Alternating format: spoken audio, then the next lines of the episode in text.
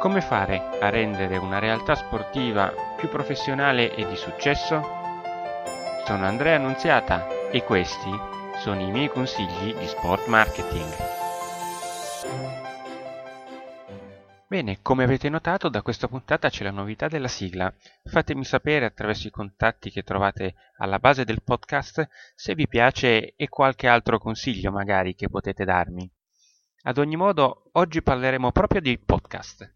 Eh sì, perché lo sport può utilizzare i podcast in maniera molto molto molto interessante. Partiamo dal live. Il live potrebbe essere utilizzato per qualche tipo di intervista importante, ad esempio le conferenze stampa oppure delle news settimanali, altre modalità e genialità che possono venire dalla tua stessa creatività.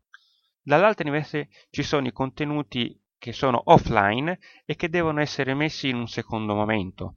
Questo ci permette l'analisi di quello che è stato detto all'interno delle interviste in modo tale che tutto quello che non conviene venga reso pubblico possa essere così ripulito e non dia sostanzialmente problematiche alla società sportiva o comunque alla realtà sportiva di riferimento.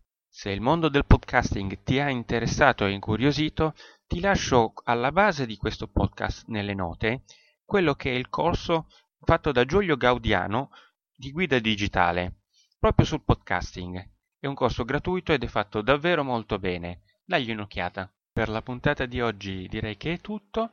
Ci vediamo la prossima settimana con altri consigli di sport marketing. A presto, ciao!